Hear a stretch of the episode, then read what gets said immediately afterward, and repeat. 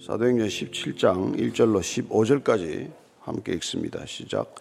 그들이 암비볼리와 아볼로니아로 다녀가 데살로니카에 이르니 거기 유대인의 회당이 있는지라 바울이 자기의 관례대로 그들에게로 들어가서 새 안식일에 성경을 가지고 강론하며 뜻을 풀어 그리스도가 해를 받고 죽은 자 가운데서 다시 살아나야 할 것을 증언하고 이르되 내가 너에게 전하는 이 예수가 곧 그리스도라 하니 그 중에 어떤 사람 곧 경건한 헬라인의 큰 무리와 적지 않은 귀부인도 권함을 받고 바울과 신라를 따르나 그러나 유대인들은 시기하여 저자의 어떤 불량한 사람들을 데리고 때를 지어 성을 소동하게 하여 야손의 집에 침입하여 그들을 백성에게 끌어내려고 찾았으나 발견하지 못함에 야손과 및 형제들을 끌고 업장들 앞에 가서 소리질러 이르되 천하를 어지럽게 하던 이 사람들이 여기도 이름에 야손이 그들을 맞아들였도다 이 사람들이 다 가이사의 명을 거역하여 말하되 다른 임금 곧 예수라 하는 이가 있다 하더이다 하니 무리와 업장들이 이 말을 듣고 소동하여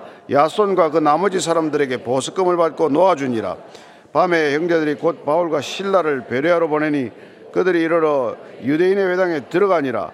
베레아에 있는 사람들은 데살로니카에 있는 사람들보다 더 너그러워서 간절한 마음으로 말씀을 받고 이것이 그러한가여 날마다 성경을 상고함으로 그 중에 믿는 사람이 많고 또 헬라의 귀부인과 남자가 적지 아니하나 데살로니카에 있는 유대인들은 바울이 하나님의 말씀을 베레아에서도 전하는 줄을 알고 거기도 가서 무리를 움직여 소동하게 하거늘 형제들이 곧 바울을 내보내어 바다까지 가게 하되 신라와 디모데는 아직 거기 머물더라 바울을 인도하는 사람들이 그를 데리고 아덴까지 이르러 그에게서 신라와 디모데를 자기에게로 속히 오게 하라는 명령을 받고 떠나니라 아멘.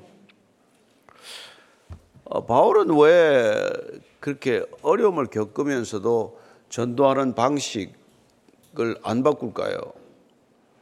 그렇게 맞아가면서 뭐 돌에 맞아가면서 태장을 맞아가면서 그런 왜이 복음 전하는 방식을 바꾸지 않느냐는 것입니다. 한번 생각해 보시지 않으셨어요? 어, 우리는 우리가 가치 있다고 생각하는 것들을 위해서 대가를 치릅니다. 뭐 여러분들이 뭘 가치 있다고 생각하시든 간에 그 대가를 치르죠. 예, 예. 바울은 진리를 위해서 자기 생명을 대가로 치르기로 결정한 사람이에요. 여러분, 복음은 값없이 오지 않습니다. 값없이 받았을 뿐이지만은 값없이 온 건 아니란 말이에요. 그 가치를 아는 사람은 복음을 전해 들었을 때, 복음을 받아들였을 때, 복음이 내 안에서 생명이 되었을 때 이렇게 살아간다는 것입니다. 이런 일들을 통해서 진리가 증거되고 진리가 전수된다는 것입니다. 오늘날 뭐 교회가 약화된다 무슨 뭐, 뭐 복음이 희미해졌다 그런 게 아니에요. 우리가 그 복음을 받아들였는데 그 가치를 모른 채 살아가거나 그 가치에 합당하지 않게 살거나 그 가치를 훼손시키면서 살고 있기 때문에 그런 거예요. 그래서 오늘 바울은 지금 또 쫓겨나서 예, 빌립보에서 또 쫓겨나서 예, 지금 어디로 데살로니카로 가고 있습니다. 1절이에요. 시작. 그들이 암비볼리와 아볼로니아로 다녀가 데살로니카에 이르니 거기 유대인의 회당이 있는지라. 예, 암비볼리 아볼로니아는 데살로니카로 가는 이, 그 이게 도로를 거쳐서 가는 거죠. 한 160km를 걸어가는데 거기 이제 비아 에그나티아라고 하는 로마에서 동 동양을 잇는 어떤 도로 도로를 쭉 따라가는 거죠. 예. 데살로니카는 마케도니아의 이렇게 수도라고 했습니다. 그 당시에 인구가 한 20만 이상 정도 되는 걸로 알려져 있어요. 예. 주전 315년에 세워진 도시 카산드에서 세워진 도시인데 굉장히 문화적 그 이렇게 상업적 또 사회적 중심지였습니다. 그래서 바울이 지금 그쪽으로 지금 움직이는 걸 보고 있어요. 그는 도시 중심, 그러니까 복음이 전해지기 위해서 한 어, 전략적으로 선택하는 장소가 인구가 밀집한 지역, 그 다음에 주로 유대인들의 회당에서부터 복음을 전하죠. 하나님을 아는 사람들, 그런 유대인들을 위해서 부름을 받았다라고 성경 기록하지 않습니다. 이방인을 위해 택한 그릇이라고 하지만 그러나 그는 유대인 동족들을 한 번도 마음에서 저버린 적이 없어요. 우리처럼 뭐 이렇게 뭐 맞고 나면 정남이가 떨어져서라도 그들에게는 안전할 것 같은데 그는 그러지 않습니다. 유대인에게요. 먼저 유대인에게요. 다음 헬라인에게로다. 그는 그렇게 움직이고 있습니다. 2절 3절이에요. 시작.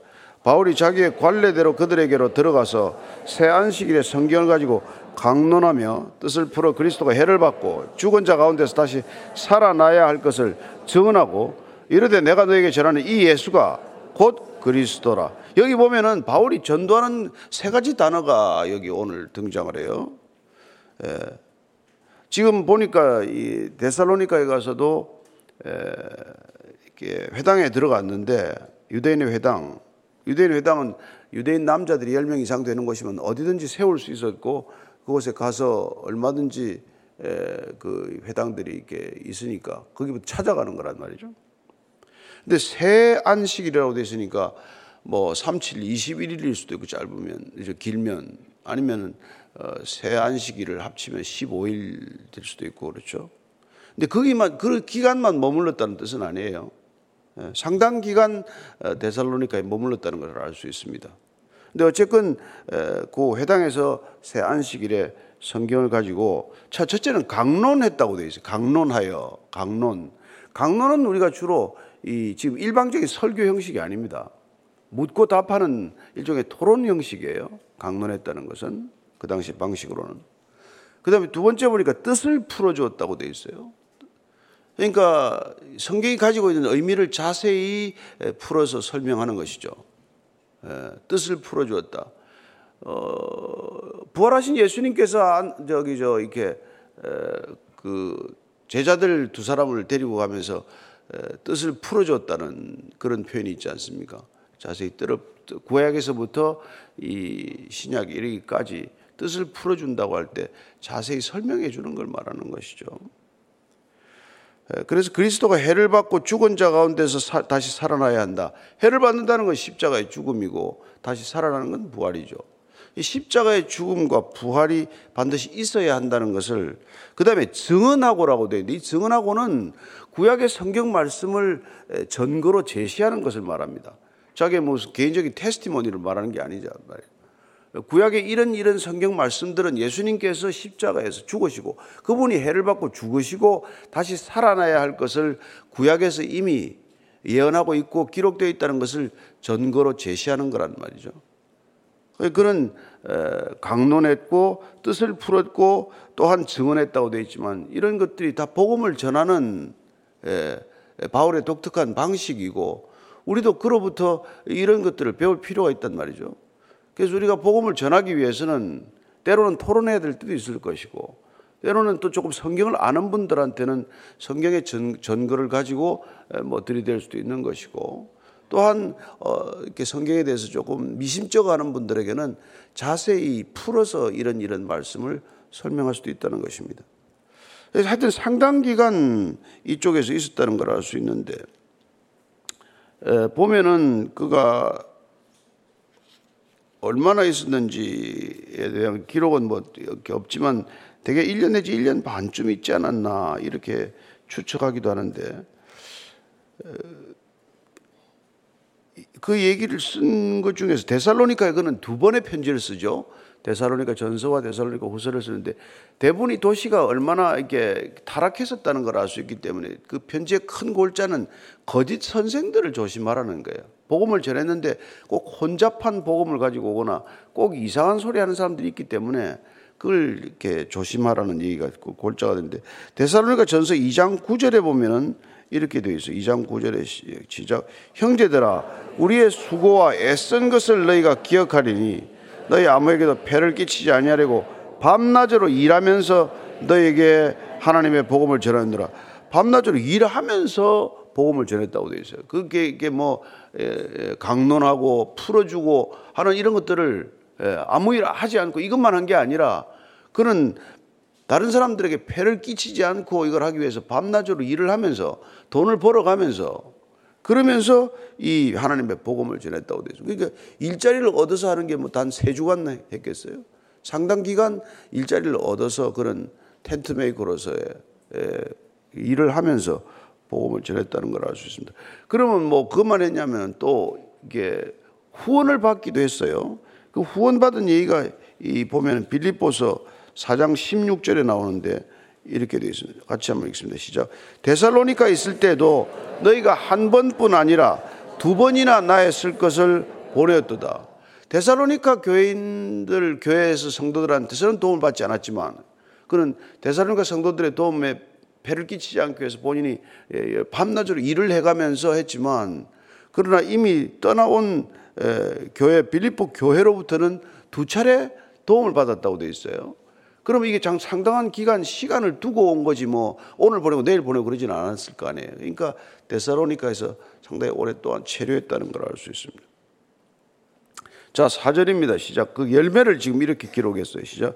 그 중에 어떤 사람, 곧 경건한 헬라인의 큰 무리와 적지 않은 귀부인도 고난을 받고 바울과 신라를 따르나 어떤 사람, 곧 경건한 헬라인, 그 이방인들이죠. 그쪽에 있는 헬라 사람들이죠. 그 중에서 헬라 사람들의 큰 무리가 유대인들은 잘 안 믿는데 헬라인들은 오히려 어, 바울의 복음을 받아들였다는 것을 알 수 있습니다. 그리고 여기 적지 않은 기부인이라고 한 걸 보아서는 데살로니카서 처음으로 상류층 부인들, 상류층 인사들이 이 복음에 관심을 갖고 그 마음을 열기 시작했다는 것을 알 수 있습니다. 그러니까 처음으로 복음이 굉장히 사회적인 영향력을 가진 사람들한테 전달되기 시작했다는 것이죠. 그리고 그가 전하는 복음이야 물론 이 예수가 그리스도다 예, 이 얘기를 하지만 그랬더니 여기 보니까 바울과 신라를 따르다고 돼 있어요. 여러분 따른다는 것은 삶의 결단을 필요로 하는 일이에요. 이렇게 단순히 그걸 듣고 내가 이해가 되었다고 그친 게 아니라 믿음을 결단하고 내가 바울과 신라의 제자도의 길에 함께 걷겠다라고 결정한 사람들이라는 말이죠. 그러니까 이게 복음을 전해 듣고 이런 게 급격한 변화를 보이기 시작한 거란 말이에요. 나는 그 도를 따르겠다. 난 바울과 신라가 따르는 저 주님을 함께 따르겠다. 라고 결정하는 거란 말이에요. 예. 단순히 이제 믿음에서부터 조금 더 예, 행동이 따르는 결단이 있었다는 것을 알 수 있습니다. 그렇습니다. 믿음, 바른 믿음은 늘 우리의 행동을 유발해요. 우리의 믿음의 결단은 늘 어떤 삶의 변화를 일으킨다는 것입니다. 그 변화 때문에 일어나는 게 큰 소동으로 빚을 수 거예요. 사람이 갑자기 바뀌니까 이걸 내버려둬서는 안 된다고 일어난 게 소동 아니에요. 가장 큰 소동이 예루살렘부터 시작이 된 거란 말이에요.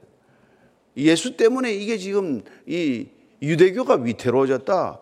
복음이 전해지는 것은 어디를 가나 이런 예, 마찰과 갈등을 빚는단 말이에요. 왜냐하면 기존의 가치를 고수하고자 하는 사람과 복음이라고 하는 가치를 살아내고자 하는 사람들 사이에는 반드시 그런 갈등이 일어날 수밖에 없다는 것이죠. 그러니까 우리가 뭐 소리 없이 믿고 소리 소문 없이 나 혼자 조용히 믿는 걸로 끝이 난다는 건 어쩌면 내 안에서 생명의 씨앗이 자라지 않고 예, 그냥 뭐 나 혼자 머릿속에 그냥 예, 있는 머물러 있는 그런 복음이 되고 말겠죠. 그래서 이제 이제 일어난 소란이 그러나 유대인들은 시기하여 이 귀부인도 따르고 무슨 뭐 헬라의 많은 무리가 복음을 받아들이고 아 예수가 그리스도 맞다. 그분이 진짜 이 메시아다. 이렇게 따르기 시작했는데 정작 유대인들은 시기하여 저자의 어떤 불량한 사람들 데리고 때를 지어 성을 소동하게 야손의 집에 침입하여 그들을 백성에게 끌어내려고 찾았으나 발견하지 못하며 야손과 및 형제들을 끌고 읍장들 앞에 가서 소리질러 이르되 천하를 어지럽게 하던 이 사람들이 여기도 이름에 야손이 그들을 맞아들였도다. 이 사람들이 다 가이사의 명을 거역하여 말하되 다른 임금 곧 예수라 하는 이가 있다 하더이다니 무리와 업장들이 이 말을 듣고 소동하여 야손과 그 나머지 사람들에게 보석금을 받고 놔주니라 야, 이, 이 뭐 몇 절 안 되는 거지만 이 당시 상황이 눈앞에 그야말로 어떤 모습인지 다 펼쳐지잖아요. 자, 우선 일행들이 바울과 신라와 디모데가 어디 있었죠? 야손의 집에 있었다는 것을 알 수 있습니다. 그죠? 야손이라는 사람이 복음을 받아들인 사람이죠. 그러니까 이게 야손이라는 집은 마치 루디아의 집처럼 그렇게 이 일행들을 복음의 장소로 전, 전할 수 있는 장소로 제공을 했고 그들에게 숙소를 제공함으로써 어떻게 보면 데살로니가 교회가 야손의 집에서 시작됐다는 것을 알 수 있죠. 야손의 집에서 이제 그래서 이제 바울과 실다를 잡겠다는 사람들이 이 불량한 사람들 이 또 저자의 저작거리의 폭력배들이랑 마찬가지예요. 이게 예. 뭐 이게 저 저 폭력배를 산 거예요. 돈으로 주고 산 거란 말이에요. 이 사람들을 충동을 해가지고 성을 소동하게 이제 일으킵니다. 소동을 일으켜요.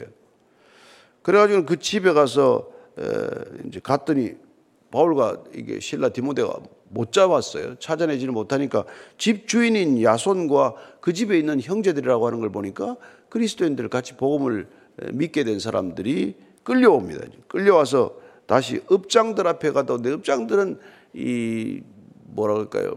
그 마을 일을 결정하는 한 다섯 명의 이제 그 이 위원들이 있는 거죠. 예, 지도자들이 그 지도자들 앞에 이제 끌고 갔어요. 그래서 뭐라 그러고 천하를 어지럽게 한다. 천하를 어지럽게 한다. 예.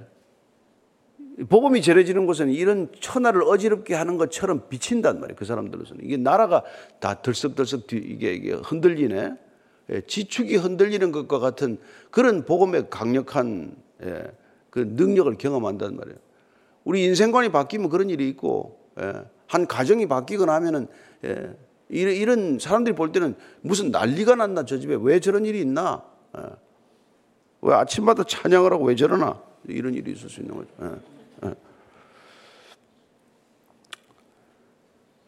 그래서 이제 야손을 이제 고발한 거죠. 그리고는 이제 고발하는 건꼭 같습니다. 예수님을 고발할 때나, 예, 뭐 언제나 바울을 고발하는 거나, 스테반을 고발하는 거나, 고발하는 건꼭 같아요. 시기심이 발동했고, 두 번째 무리를 충동하고, 세 번째는 꼭 정치적 이슈로 만든단 말이에요. 이 사람들 때문에 이게 한다. 반역자들이다.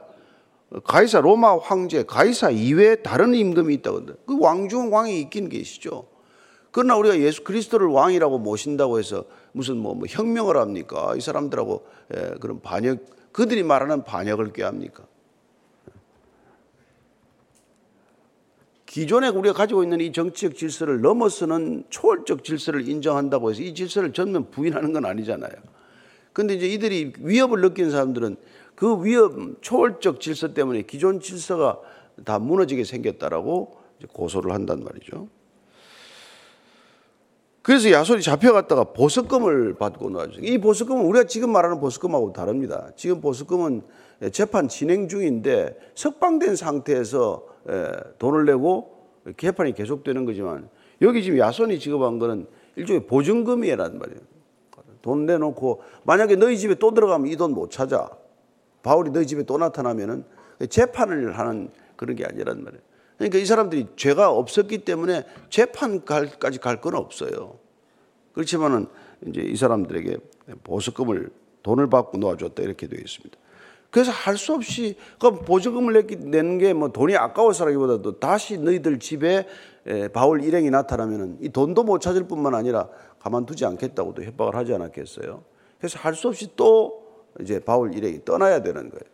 그 간 곳이 지금 베레아다 이 말입니다. 그래서 10, 절부터 12절까지가 베레아로 왜 가게 됐는지를 이렇게 기록하고 있습니다. 시작. 밤에 형제들이 곧 바울과 신라를 베레아로 보내니 그들이 이러러 유대인의 회당에 들어가니라. 베레아에 있는 사람들은 데살로니카에 있는 사람들보다 더 너그러워서 간절한 마음으로 말씀을 받고 이것이 그러한가여 날마다 성경을 상고함으로 그 중에 믿는 사람이 많고 또 헬라의 기부인과 남자가 적지 아니하나 이 보니까 베레아 사람들이 기가 막힌 사람들이네. 아니 같은 헬라 지역인데 왜 이렇게 데살로니카나 이런 사람들 빌립보 사람들하고 다르죠?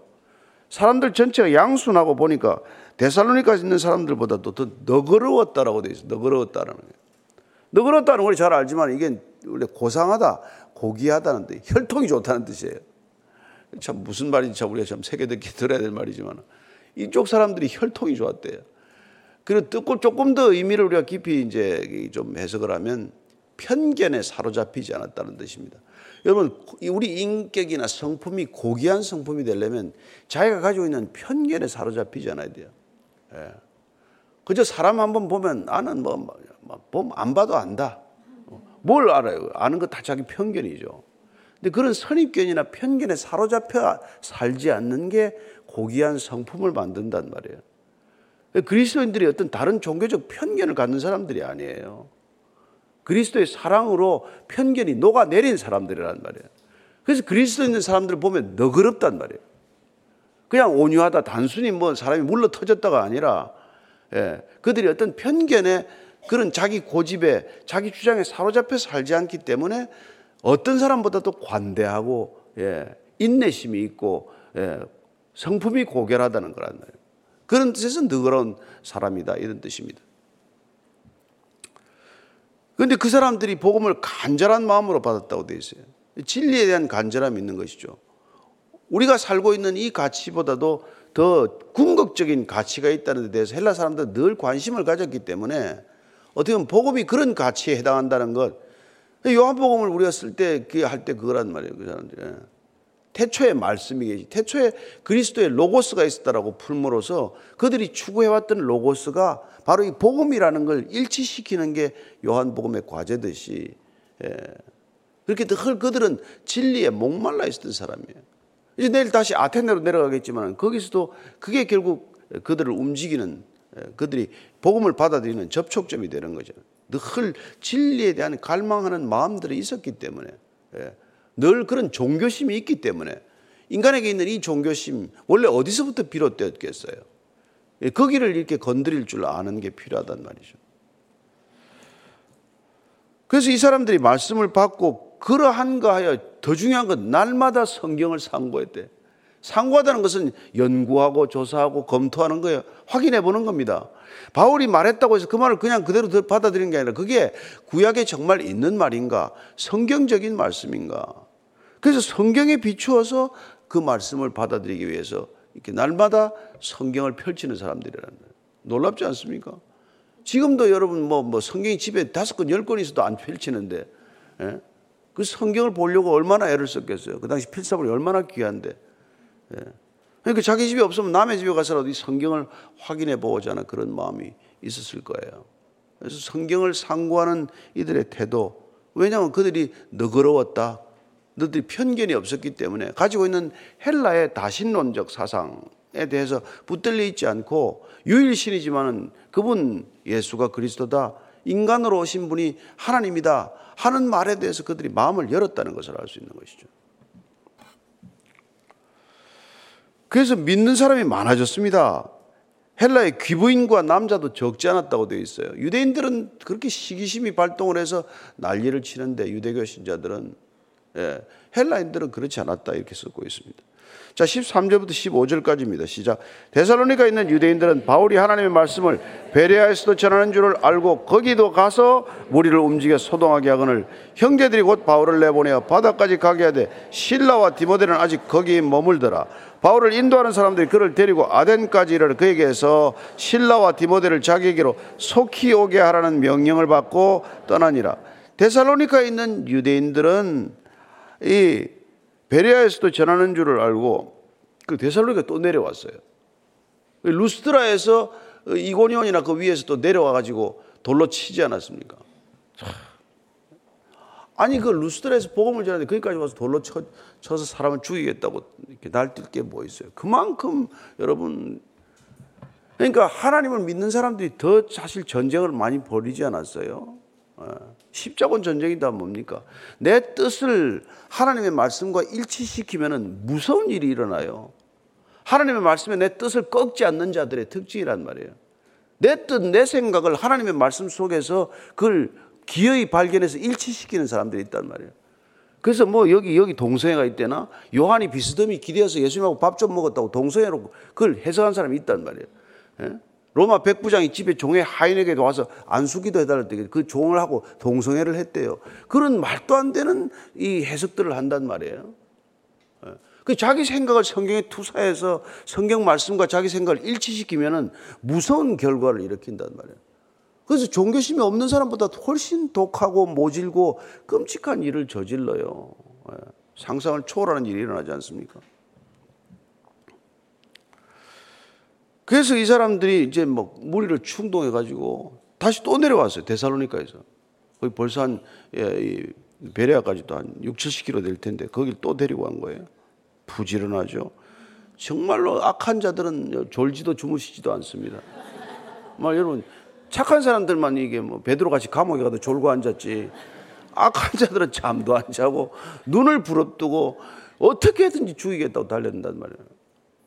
세상 그런 세상과 우리가 맞닥뜨려 싸우지 않습니까? 아유, 뭐, 뭐 일주에 뭐 누구는 보니까 뭐 105시간 일한대나 뭐 일론 머스크 가는 사람은 그러니까 뭐 졸지도 자지도 않고 일하고 말이죠. 뭐 죽을 만큼 그렇게 한단 말이에요. 그 우리가 진짜 사는 게 이 믿고 산다는 사람들이 얼마나 정신을 차려야 할지 몰라요. 우는 사자와 같이 우리를 넘어뜨리려고 하지 않습니까? 가정을 깨려고 어떤 수단을 다하지 않습니까? 무슨 수를 써서라도 부부를 갈라놓고 자식을 갈라놓고 말이죠. 교회를 갈라놓고. 예. 그래서 뭐 조금 시비가 있는 거 보면 뭐 뻔해요. 눈동자가 바뀌고 갑자기 눈이 희번덕거리고 눈에 뭐 도끼가 오르고 멀쩡히 어제까지 멀쩡한 사람이 그런 일이 일어난단 말이에요. 그 정신 안 차리면 그냥 그냥 당하는 거예요. 그 이 사람들이 와서 또 여기까지 와가지고 배려해서 배려 사람들이 잘 이렇게 고귀한 마음으로 복음 잘 받아들이고 또 시기심이 나서 여기까지 와서 사도 바울을 또 쫓아낸단 말이죠. 그래서 실라와 디모데는 여기 지금 데살로니카에 머물게 됩니다. 그러니까 이게 타겟을 딱 정한 거라면 저 자만 하나 끌어내리면 된다. 바울을 집중적으로 공격한 거죠. 그래서 바울을 인도하는 사람들이 그를 데리고 아테네까지 데려갑니다. 이때 배로 내려간 걸로 되어 있어요. 그때 이제 바울이 답답하니까 그러면 이제 저 실라하고 디모데도 좀 내려오라고 하십시오. 그렇게 하고 아마 본인이 혼자 따로 떨어져서 이렇게 조용히 또 피신을 한 것 같아요. 그리고는 다시 데려오라는 걸. 그래서 아덴네로 그들과 합류하기를 기다리는 지금 바울을 보게 됩니다. 무엇 때문에 이러고 살아야 되냐는 말이에요. 아니 그리고 여러분 생각해 하나님께서 그 예수 주님께서 뭐 환상을 보여주시 가지고 들어와서 건너와서 도와라. 그러면 와서 좀 편하게 일할 수 있도록 해놔야 건너와서 돕지. 이 죽을 고생을 하는데 건너와서 어떻게 도우라는 겁니까? 예? 그 진짜 도와주는 거야? 안, 안 도와주지? 하나님은 도와주는 겁니까? 안 도와주는 겁니까? 하나님은 전혀 도와주지 않는 것 같잖아요, 지금. 그러나 바울이 나의 나 된 것은 오직 하나님의 은혜라고 말하는 거예요.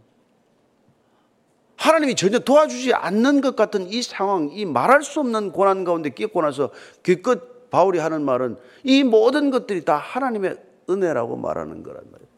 그게 여러분 신앙입니다. 예? 뭐 편하기 위해서 이길 갑니까? 고난을 없애달라고 가는 겁니까? 아니라면 죽을 만큼 고생하더라도 그 고난을 이길 수 있는 힘을 주셨기에 나중에 끝나고 나면 이게 다 하나님이 하신 것입니다. 예. 나는 한게 없습니다. 이게 또 사실이에요. 뭐, 뭐 숨 넘어가면 죽는 사람이 뭘, 뭘 했다고 말할 수 있어요. 그 여러분들이 오늘 하루도 죽을 만큼 힘, 뭐 힘들어 살더라도 내가 사는 것이 아니요. 내 안에 계신 그분이 사신다. 이런 믿음으로 오늘 하루도 잘 견디기를 바랍니다. 오늘 하루 살면 되는 거예요. 예, 그리고 오늘 내일 아침에 깨워주면 또 여기 오면 되는 거예요. 예, 다른 데서 깨면 어떻게 주님 앞에서 깨는 거예요. 음, 오늘 여러분들 예, 또 힘있게 사시고 예, 힘들더라도 힘들다고 말하지 않고 사는 거예요. 여러분 다 힘듭니다. 예, 수 안 믿어도 힘들게 살고 믿어도 힘들게 살고 우리는 기쁘게 힘들게 살고 저 사람들 죽을 만큼 인상 쓰고 힘들게 살고 그 차이니까 힘든 거를 포기하지 마십시오. 기도할 때 주님 오늘 주님 따라가는 이 발걸음 정말 날아가듯 가벼운 발걸음 되게 해주십시오. 한번 기도하겠습니다. 하나님 아버지 다들 뭘 위해서든지 그렇게 바쁘게 살고 죽을 만큼 힘들어 살고 목숨 걸고 삽니다. 무엇을 위해서 목숨을 걸어야 할지 모른 채 목숨을 버리는 사람들이 있고 목숨을 걸 만한 가치가 있다는 걸 분명히 믿고 우리의 목숨을 거는 사람들이 있습니다. 하나님, 살아계신 하나님을 위하여 주님께서 우리를 사방에서 생명에서 건져 주셨는데 이 목숨 어디다가 써야 할지를 날마다 분명히 알고 이 목숨 기꺼이 주님께 올려드리는 그런 아름다운 생애가 되게 하시고 향기로운 삶이 되게 하여 주옵소서. 주님 감사합니다. 무엇을 위해 죽어야 할지를 알게 하시고 무엇을 위해 살아야 할지를 알게 하셔서 감사합니다. 이제는 십자가에서 그 삶과 죽음, 그 부활의 생명을 우리에게 선물하신 우리 구주 예수 그리스도의 은혜와 아버지의 사랑과 성령의 기름 부으심이 오늘도 내 안에 계시는 오직 예수 그리스도가 사신다고 고백하는 이전에 고개 숙인 모든 그리스도의 참된 제자들 그리스도를 따르기로 결단한 믿음의 형제 자매들 위해 지금부터 영원까지 함께 하시기를 간절히 축원하옵나이다.